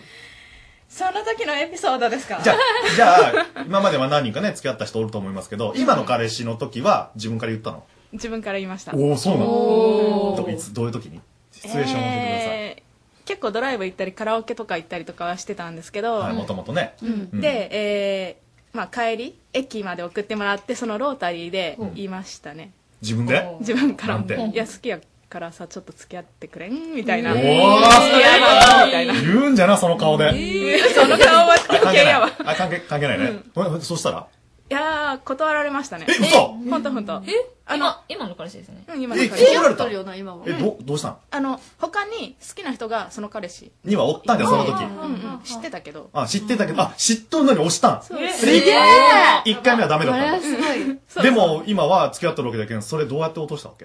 ？1ヶ月スパンぐらいで、結構もうその後も遊びは普通に遊びに行くのは行ってたんで、1ヶ月スパンぐらいで、いやどうかなーって1ヶ月ごとに前の件ですけどいかがですかね、伺いを入れるわけ。そしたらいやちょっとみたいな、でもなかなかダメで1年ぐらいかかって、計12ヶ月ぐらいは言ったな、多分12ヶ月計画。すごい粘り強い籠城攻めじゃないですか。ほんまな、逃げ場をなくすってことか。じわじわと。なんでそれで OK だったの？いや、なんか言われすぎて、洗脳か。そう、洗脳方式で。洗脳。それで恋人になってくれるんじゃん。そうですね。あ、でも私そうだ。宗教か。違う。おい、黙れ一個。違う。ごめん。どういうこと。そのエイプリルフールに、そういえば私、私大阪かどっかに行ってしまうんよみたいな嘘をちょっと釜をかけたんだ。そうあ、そういうのよくあるね。で、夜ぐらいにあれ実は嘘みたいなこと言ったら、いやなんか一緒にいすぎてなんかいなくなるのが信じられなくて、うわうまいないう感じで、うまいことやったな。うまいことちょっと引きは良かったな。そっから徐々にそういうこと繰り返していって、で本当の真実は何なん？本当に好きになってくれた真実は何？夜を頑張ったとかそういうこと？ちょっとごめんなさい。ラジオの方わかんないと思いますけど、照れるな。嫌だじゃねえよ。そこなんだ、やっぱそこなんで、今言ったことじゃなくて。夜の裸祭りで。わっしょい。本当に。いいんですよ。わっしょいいいんですけど、照れるってことは本当じゃない、やっぱり。そうなんじゃ。いろいろ勉強したんじゃ。チェリーだったんで、ちょっと、知らん。それをそういうふうに指南したわけじゃ。男上手なんで。いやー、聞きたくねえ情報。そうなんじゃ。わっしょいらんぞ。そうなんじゃ。やっぱすごいね。やっぱそういうふうに、自分の思いを伝える。スパンって伝えるっていうのは素晴らしいね。ボンちゃんとかはどうなの？私は、今までに一番キュンとした告白がありまして、されたよね。はい、2年ほど前に、あるいい感じの男性と2人でドライブに行ってたんですよ。そしたら、その時に夜景を見に行ってたんですよ。で、夜景を見てたら、どっからか野犬が出てきまして、野犬っていう、例えじゃないですけど、それネタだよね。本当なんですよ。夜景を見てたら野犬が出てきた。そう、ワンワン言ってて、すごい怖くなって、2人で車に逃げたんですよ。で、車に戻ったら、すごいほっとして、思わず彼に抱きついちゃったんですよ。怖かったよって。で、それで抱きついててもう大丈夫って離れる時に向こうがチュッてしてきたから、好きじゃないのにキスなんかしていいのって聞いたら、好きじゃなかったらせんわって言うんですよ。うわー！ちょっと。それで、そんな遠回りに言ってもわからんがんって言ったら、好きって言ってきて。言わせた方じゃん。だから、そこで、好きな人、好きじゃない人にしてもいいのって言っちゃう、ボンさん。そこで直接言わんのよな。それを言わすためのフリよな。テクニシャン。向こうも好きかなって思ってたんで。そうなんじゃ。小悪魔じゃな。すごいな。まあそういう雰囲気になった例はな。ただ夜景で野犬が出てきたら絶対ネタじゃろ。確かにネタなんですけど。野犬についたんだ。野犬には出てきた。それは危ねえ。秋なんかある？秋ですか。高1の時に、高1の最後で高2になる時にクラス変わるじゃないですか。その時になんか最後の授業で書道だったんですけど、書道の時に片付けが一番遅くて、もう誰もいなくなってたんですよ。で、一緒にいつも教室から出る友達も外で待っとくって待ってたんですけど、なんか誰もいない教室で一人横に男の子が立ってて、えって思ったら、パッて見たら、もう好きだったんだよみたいな感じで言われて、えって感じになって、うん、見渡しても誰もいないから、うん、どうしようと思って、その時はありがとうって言ったんですよ。もう分からなくて、うん、ありがとうみたいな感じで言ったんですけど、次の日が終業式だって、うん、その時に、なんか掃除とかしてたんですよ。うん掃除の時に呼ばれて廊下に出て、うん、ほんでなんかその時になんかちゃんとした付き合ってくださいみたいな告白されたんですけど、うん、なんかその1日前にそう好きって言われたから、うん、まあ振ることを考えてたんですよ、うん、振る言葉を。あ、まあわかるわな。次言われるだろうなと。私は振ろうと思ったんだよ。振ろうと思ってて、もう付き合うってこと言われるだろうなと思って、まあ考えててその時に、うん、まあ、これからもまあ友達としてみたいな感じで振ったんですけど、うん、それ終わった後に教室入ったらみんな座ってて、うん、掃除が終わってみんな座ってて、うん、先生も入ってきてて、うん、で後ろの戸を開けた瞬間にもうみんながバッて見て、注目の的じゃん。めっちゃどうしようと思いながら、そんなことがあった。それでもうめっちゃ恥ずかしくなりながら座って、聖書の話とかあって。でもその子にしてみたら、それ一大のチャンスだったんよ。うんうん、その子は秋に思いをちゃんと伝えて、スパッと伝えて。でみんなも分かっとったんだよね、クラスのみんなも。そう、みんな分かっとったし、なんか男の子口々言ってて。どうなったんだろうみたいな。めっちゃ見られて、もう本当に。でも、もうすぐ春休みじゃないですか。だからもう。うんまあ、次の年からはクラスも違うし、うん、まあ、スーパーリーみたいな。なるほどな。ああ、やっぱあれか、女子はやっぱ基本的に言わんのかな教育以外もな。あんま言わんな。ターとかは自分で言わんのター一回しか言ったことないし、まあ基本告白される側なんだな。側ですよね。される側なんかまあ、印象的なのは、なんか中1ぐらいの時に、公園の端っこから、大好きだ今日なんか叫ばれたっていう。公園の端から大好きだって言われた。端っこの方からなんか大声で叫ばれて、うん、でなんかまあ当時シャイだった私はなんか、いやいや、あの人なんか今大好きだとか叫んだけど、うん、私のことじゃ多分ないけん、とかこう周りの人に弁解して、うん、でなんかこう気づかないふりして、こう、まあ終わっちゃったっていう。それをさ、今さ振り返ってみるとさ、あの時って嬉しかったかなと思うのよ。いやもう嬉しいより恥ずかしいの方がもう上回りますよね。そうなんだ。叫ぶなって感じで。そうなんじゃ。だってもうね、なんかね、子供とか連れてるお母さんとかいっぱいいるんですよ、周りに。でもドラマとかでよう見るで。いや。実際にされたらダメな。まあダメですね。俺それこそさ、恋キャムでも言ったけどさ、歌作って告白するんで。じゃがちゃん、好きだ気持ち悪い。君のことが好きだから。ほんと趣味悪い。大幅減点。これダメな。うん、多分逃げる。確かに付き合えなかったよ。でも、思いは伝えるべ。いや、ベッてくる。なんでベッてくるの？一個とかもあるだろ？待つ方だろ。お前は今におめってほんまに。あー、私は、まあ、告白はされるんですけど、逃げます。めっちゃ。あ、そうなの。逃げるんだよ。でも、されたことはあります。雰囲気にさせないよな、させないんですよね。お笑いに走ってしまう。意見はもう、ティーリリリ野球だな。ティーリリリ。いや、もうな、やるんだけど。そういう空気でいけるようにせなよ、やっぱり。そうなんですよね。いや、でもな、気持ちを伝えるっていうのは確かに必要。うん。自分の思ってることとかを伝えて、やっぱり、それで帰ってきたら嬉しいじゃん。で、相手に届けるためには自分の気持ちを伝えにはおいわけじゃな。じゃけん、やっぱり自分の言葉で伝えるっていうのは素晴らしいと思うけん。今日あんた今日すごいわ。素晴らしい。素晴らしい。初めてすごいと思いました。はい。はい。初めて。さあ、そういうことでね、まあ伝えるということでね、ちょっと話をしてきたんですけども、まあ先週ね、東日本大震災に関して、被災地や避難所へいる皆様に、まあ少しでも多くのメッセージを届けたいということで、まあ、Radio Camnet 丸の内では応援メッセージをまあ募集しているわけですね。で、恋キャムでも募集しました。はい、で、僕も、まあ、Twitter とか SNS とか使って、募集したんですよね。そしたら、まあ、たくさんのメールいただきまして。で、ここでちょっとね、紹介をしていきたいと思うんですけども、その前にね、僕ね、岩手に友達がおって、ずっと連絡が取れなかったんですけども、この間ね、やっとブログをアップしまして。で、そのブログをね、ちょっと読みたいと思うんですけども、これがね、3月17日の、木曜日の日記なんですけども、岩手県内陸の一部はライフラインが復旧しつつありますと。大阪ではつい数日前まで停電、情報難民だったのに、復旧してすぐ町民有志たちが沿岸行きの救援物資を集め始めましたと。で、ガソリンや灯油などの燃料は本当にネックなんですと。で、足りないところへ運ぶ燃料がないと。燃料さえあれば人も物資も支援に行けて、かなり前進できるのですがと。で、同じ岩手県内でも何もできないもどかしさは遠方の皆さんと同じです。近所のスタンドでは若い兄ちゃんが泣きながら対応していますと。まあでもそれだっていろんな方がちゃんと必死で応援、動いてくださってて、そのうち絶対に届くはずですと。で、私も乗り合い通勤ですが、岩手県民得意のザ・我慢、支え合いで、間もなくきっと乗り切れることでしょうっていうね、ブログを書いてるんですよ。で、その他にもね、僕のこの友達いっぱい書いてまして、いろいろやってることとかを、本当にブログでアップしてて、写真とかも載ってるんですけども、やっぱり僕らのね、できることっていうのは、ここでできることっていうのはやっていかねばえんし、はい、やっぱり前向きに行きたいよ、やっぱり。こういう時にさ、まあ、ツイッターとかで、それはダメなんじゃないのとか、それ良くないよっていう、ネガティブな方向のベクトルの言葉はやっぱ今は避けたい。俺はね。はい。で、頑張っとんのに、それを言ってもしょうがないわけだよな。やっぱりプラスに転じていく方が、やっぱり聞いとる方としても、こうやってラジオやっとる俺ら、がおって聞いとる人がおるわけだけん、やっぱ気持ちよくなりたいし、やっぱり前向きに進んでいこうがええと思うわけね。ほんで、募集して、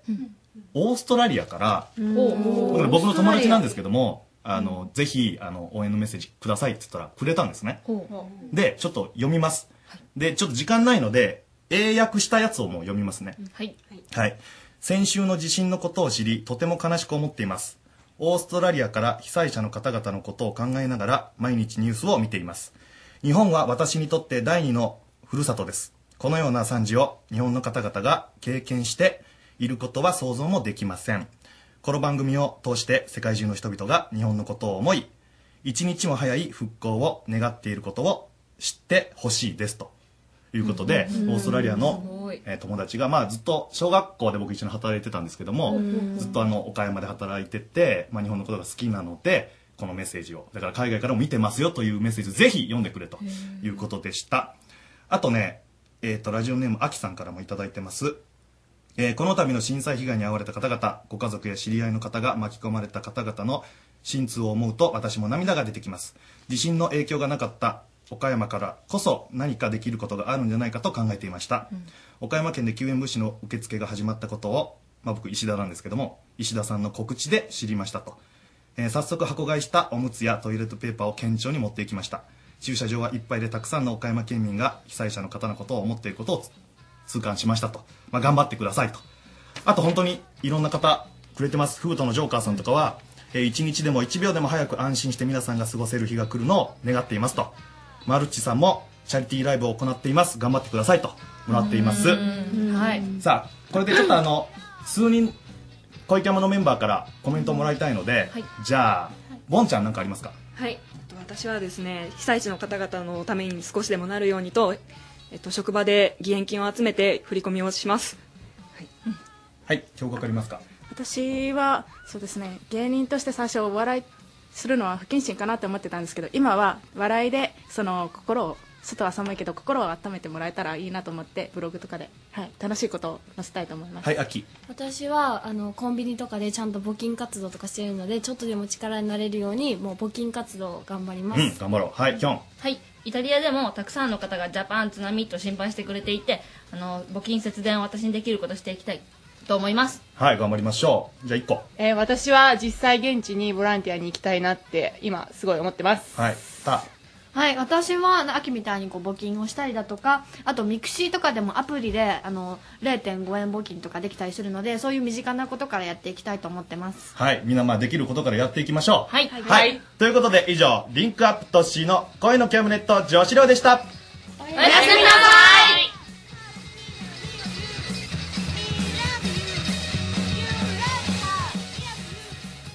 はい、一曲参ります。あなたのために歌を歌おう。例えば、静かに手を添えるように。ケイシーで、レトリバー。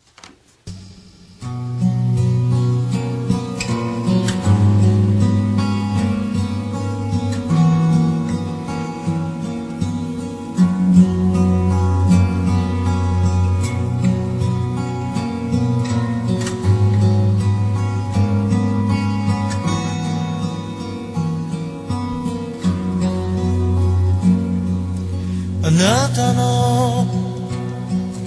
心の中にあるもの、喜び悲しみ、ふとしたわだかまり、いつでも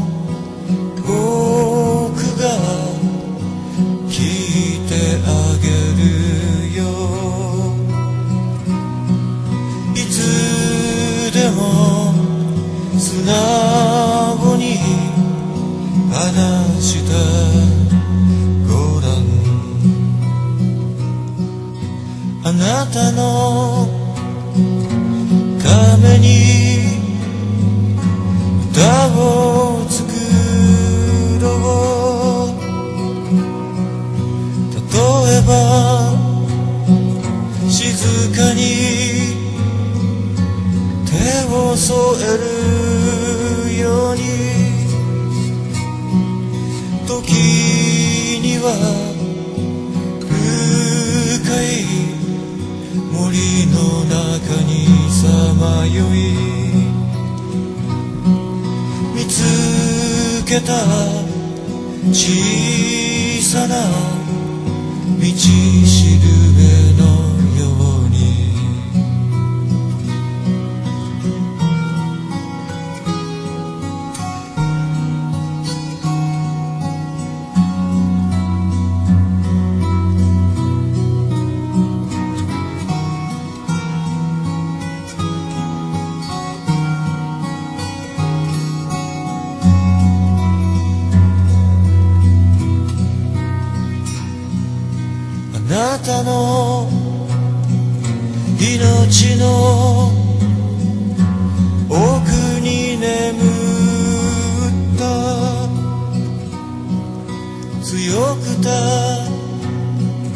優しい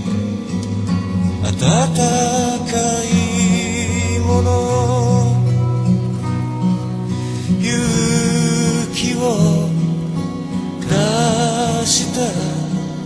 見つめたご覧不思議な光が輝き始め乾いた心に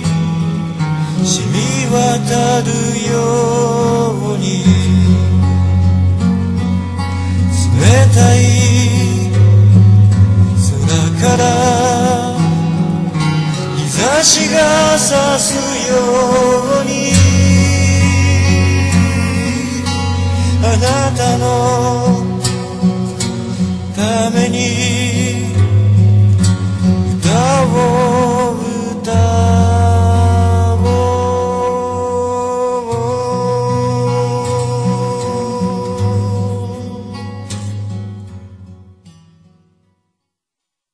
香川ストリート X 香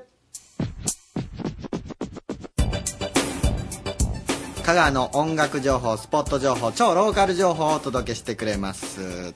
今日はトダッチです。トダッチ、はいはい、こんばんは、戸田です。今日は何を教えてくれるんですか？今日はですね、まあ、教えるというかですね、ちょっといつものこう、香川情報とはちょっと異なるんですけれども、まあ、キャムネットスタッフも含めてですね、結構まあ、ちょっとこんな状況なので、なかなか話題にも上がってこれないかと思うんですが、大学4年生で卒業生が多いということでですね、確かにそうですね。まあ、キャムネットスタッフも含めて、まあ、小中が、まあ、高校と卒業生に向けてですね、まあ、特に、社会へ出る方々に向けて、まあ、送る言葉ではないんですけれども、まあ、そんな感じのちょっとことを、まあ、自分のとだっちなりにちょっと考えてきましたので、ちょっとお伝えしようかなと思うんですが、はい、私も、一応まあ以前ゲスト出させていただいたときにまあ洗車屋といいますか、まあ車の掃除屋をまあ一応経営している、まあ個人事業でですけれども、経営している身でして、まあスタッフとかも数名いますし、やっぱりよくこの社会に必要な人材というか、どんな人が必要なのかなっていうことを、まあ自分なりにもちょっといろいろと考えたりすることがよくあるんですけれども、はい、まあ必要なまあ要素で、まあ、いくつかやっぱり重要な要素って、まあ、大きく3つあるのかなというふうには自分なりには考えているんですが、まあ、1つは、やはりまあこれはもう日常業務ができる、まあ、製造業であればやっぱり物を作るということができる人だったりとか、まあ、そういう力がある人で、もう2点目にやっぱマネージメント能力といいますか、まあお金の、そうですね、計算、まあ、ちょっと言い方が、表現があれなんですが。いや、大事なところですよね。まあ、そうですね、結構まあ、もちろん、やっぱ、物を仕入れてきて、やっぱ、それのね、赤を出して、やっぱ、売っていたのでは、結局、成り立たないわけなので、やっぱり利益をちゃんと取ってするっていうところで、やっぱ、その、計算ができる能力っていうのが2点目。はい、で、この3つ目が、僕はこの3つ目っていうのが、これから本当、重要なのかなっていうふうに大切な時期なんじゃないかな、と思うんですが、コミュニケーション能力、このコミュニケーション能力、結構大学生でないとかっていろいろ言われたりすることもあるんですけれども、やはり自分のその意思であったりとか、意見であったりとかっていうのを人に伝える能力といいますか、やっぱり、職場でもそうですし、お客さんに対してもそうですし、はい、やっぱり人が何人か、多くの社会ってやっぱり人のつながりで成り立っているものですから、やっぱりそれをどうしたいのかっていうことを伝える。逆に従業員とか仲間であれば、どのようにしていこうかっていうことをやはり伝えて、連絡したりとか伝え合って、そのまとまって一致団結して行っていくって、これ今とちょっと大きく飛躍するんですけども、やっぱり人間力じゃないかなっていうふうに思うんですね。で、やっぱり人間力っていうと、やっぱり人にこう喜んでもらうとか、やっぱりお客さんに対して喜んでもらうとか、相手の気持ちになって考えて行動をしたりとかっていうところも大きく含まれてくると思うんですけれども、これってやっぱりこの震災後ですね、自分も含めてなんですけども、みんながなんか改めて思い返しているようなというか、なんか忘れてたんじゃないかなっていうところと、なんかすごい共通するなと思うんです。で、やはりこれから社会に出る方々にはやっぱり復興するにはね、やっぱり実際の話、お金がやっぱり必要ですし、はい、やっぱり社会に出て、やっぱり若い力のね、若い元気な人たちがね、社会に出て、やっぱりしっかりと仕事して、働いて、経済を活性化してもらうっていうことも、やっぱり私たち被災に遭わなかった川の人たちもやっぱり若い人たちには特に頑張ってあえて特に頑張っていただきたいなっていうふうに、思っておりますので、これからね、大きなこの困難というか、やっぱりなかなか厳しい状況っていうのはあると思いますけれども、頑張って活躍していただきたいなというふうに、ちょっと僕も何もそういう思いがあったので、今回キャムネットスタッフも含めて、なんか他向けの言葉ではないんですが、学生を卒業なさる皆さんにってことですよね。そうですね、はい、社会へこれから、高校生も社会に出られる方っていらっしゃると思いますので、そういう方に向けて、はい、社会人の先輩とだちからのメッセージでした。ありがとうございます。頑張ります、はい、ありがとうございました。頑張ってください、はい、大学卒業できてよかった。はい、ありがとうございます。ありがとうございました。ありがとうございました。香川ストリート X とだっちでした。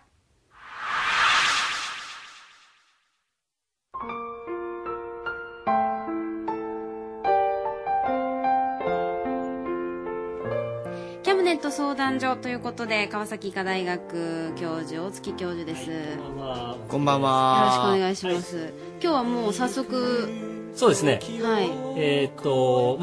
先週も、起こった翌日だったんですけども、はい、1週間経ちました、はい、で、やっぱり少しずつ復興に向けて、はい、ということなんで、僕にできることというと、応援ソングを、支援ソングを作るかなというので、はい、復興支援のソングを作ってきましたので、披露させていただきます。生で。はい。じゃあ、やってみます。無機質な何か数えてるように、数字だけが報道の渦に舞い上がっている。白煙が閉ざす見えない壁なら表す意味わからないままに怯え出している。おびただしがれき陸上の船に横転するトラックを越えて凍りついてゆく。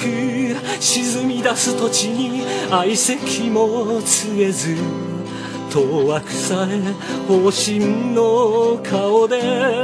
彼方を眺める。そんな中一つずつ朝が来る。目と目を見つめ合い、手と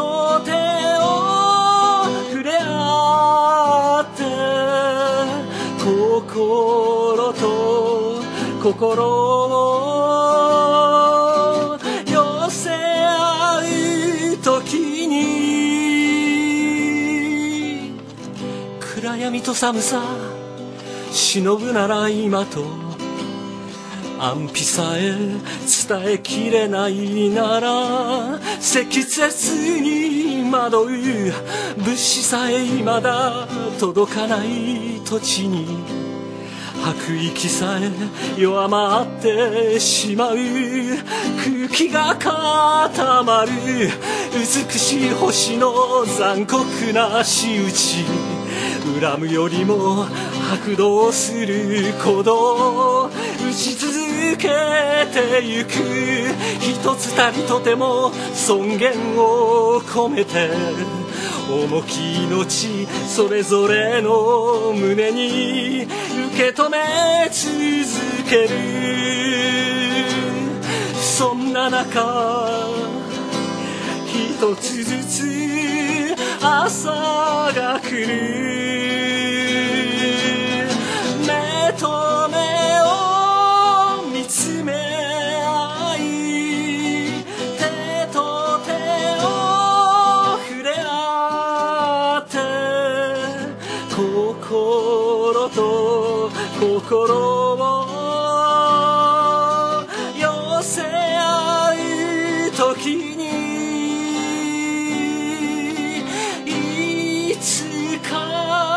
よみがえる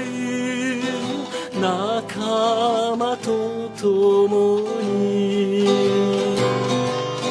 きっとよみがえるみんなと共に、いつかよみがえるあなたと共に。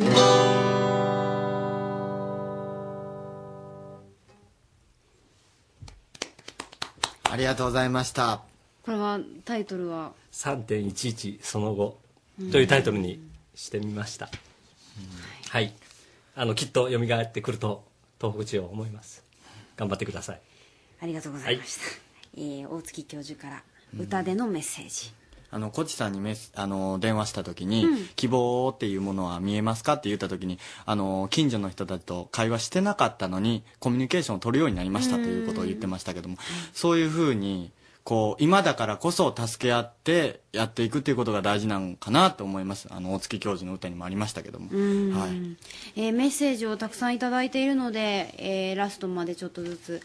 ご紹介します。はい。福山市の平見さんかな、震災でお亡くなりになった人にご冥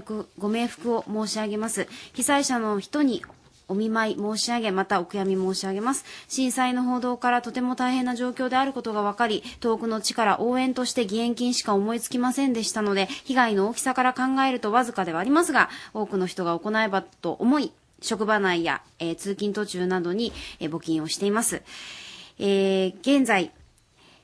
現場で救援活動になさっている方に敬意を表します。そして最後により多くの方が復興に向けて協力をできるといいですね、何かできることがきっとあります。大連からもメッセージ届いております、はい。今大連に住んでいるものです。日本はこれまで阪神大震災、関東大震災、中越地震など数々の大きな地震に直面してきました。しかしその度にその困難を乗り越えてきました。今回も日本はまた復活できると信じています、うん。こちらラジオネーム神戸さん。被災地の方たちのことを思うと胸が苦しくて張り裂けそうな気持ちです。私は力になりたいです。どんな小さな希望でもいいから捨てないでほしい。決して一人ではありません。請求書の隠れファンさんからです、はい。皆さんは今も様々なことに耐えて恐怖や不安と戦っていることでしょう。ですがどうか希望を捨てないでください。私のような人間がそんなことを口にすればおこがましいかもしれませんが、多くの人がそれを望んでいると思います。それに絶望の中にも希望は存在すると思います。から、ジャパンさん。無力な自分が被災地の方々にどんな言葉をかければいいか考えても思い浮かびません。それでもどうか生きていてほしいと思いました。希望を失わないでいてほしいと思いました。生きてください。お願いします。ラジオネーム喫茶さんからです。先の見えない暗闇の中にいるように思えても、信じて助け合えば必ず朝は来ます。どうか希望を捨てないでください。そしてご自分と周囲の方々をできるだけいたわってあげてください。たくさんの人が被災地の復興のために奔走しています。私も自分にできることをしようと思います。そしてさきさんです。私は兵庫県に住んでいます。幼い頃に阪神淡路大震災を経験しました。皆さんの悲しみや苦しみは痛いほどよくわかります。しかし希望を持って生き続けることが明日への第一歩となることを忘れないでほしいです。一日も早く復興することを願っています。というわけでたくさんまだまだありますか、はい、いきますか。いやもう、うん、本当にもう100通近く、来られたんですけども、インターネットラジオの方にもね、お寄せいただきましたしね。読めないやつはネットの方に全て僕読ませていただいて流そうと思いますので、読むの、はい、言葉で読ませていただきたいと思いますので、はい、ぜひ聞いてください。お願いします。さあ、レディオキャムネット丸の内ですけれども、なんと来週で最終回ということに、ねなりまして、うん、来週もですね、スタッフ一同、うん、元気に、そうです、元気にいきます。はい、うん、皆さんね、うん、ためになる情報を高谷君の方からもちょっとハードル上げますね、はい、レディオキャムネット丸の内という番組は終わりますけども、どんどんキャムネットがなくなるわけじゃないですからそれをここで言う、頑張っていきたいと思います。今日が最終回みたいな来週もぜひ聞いていただければと思います、はい、お願いしますよ。はい、お送りしましたのはお笑いタレント高谷と、山陽放送ラジオパーソナリティ安井優子でした。では失礼します。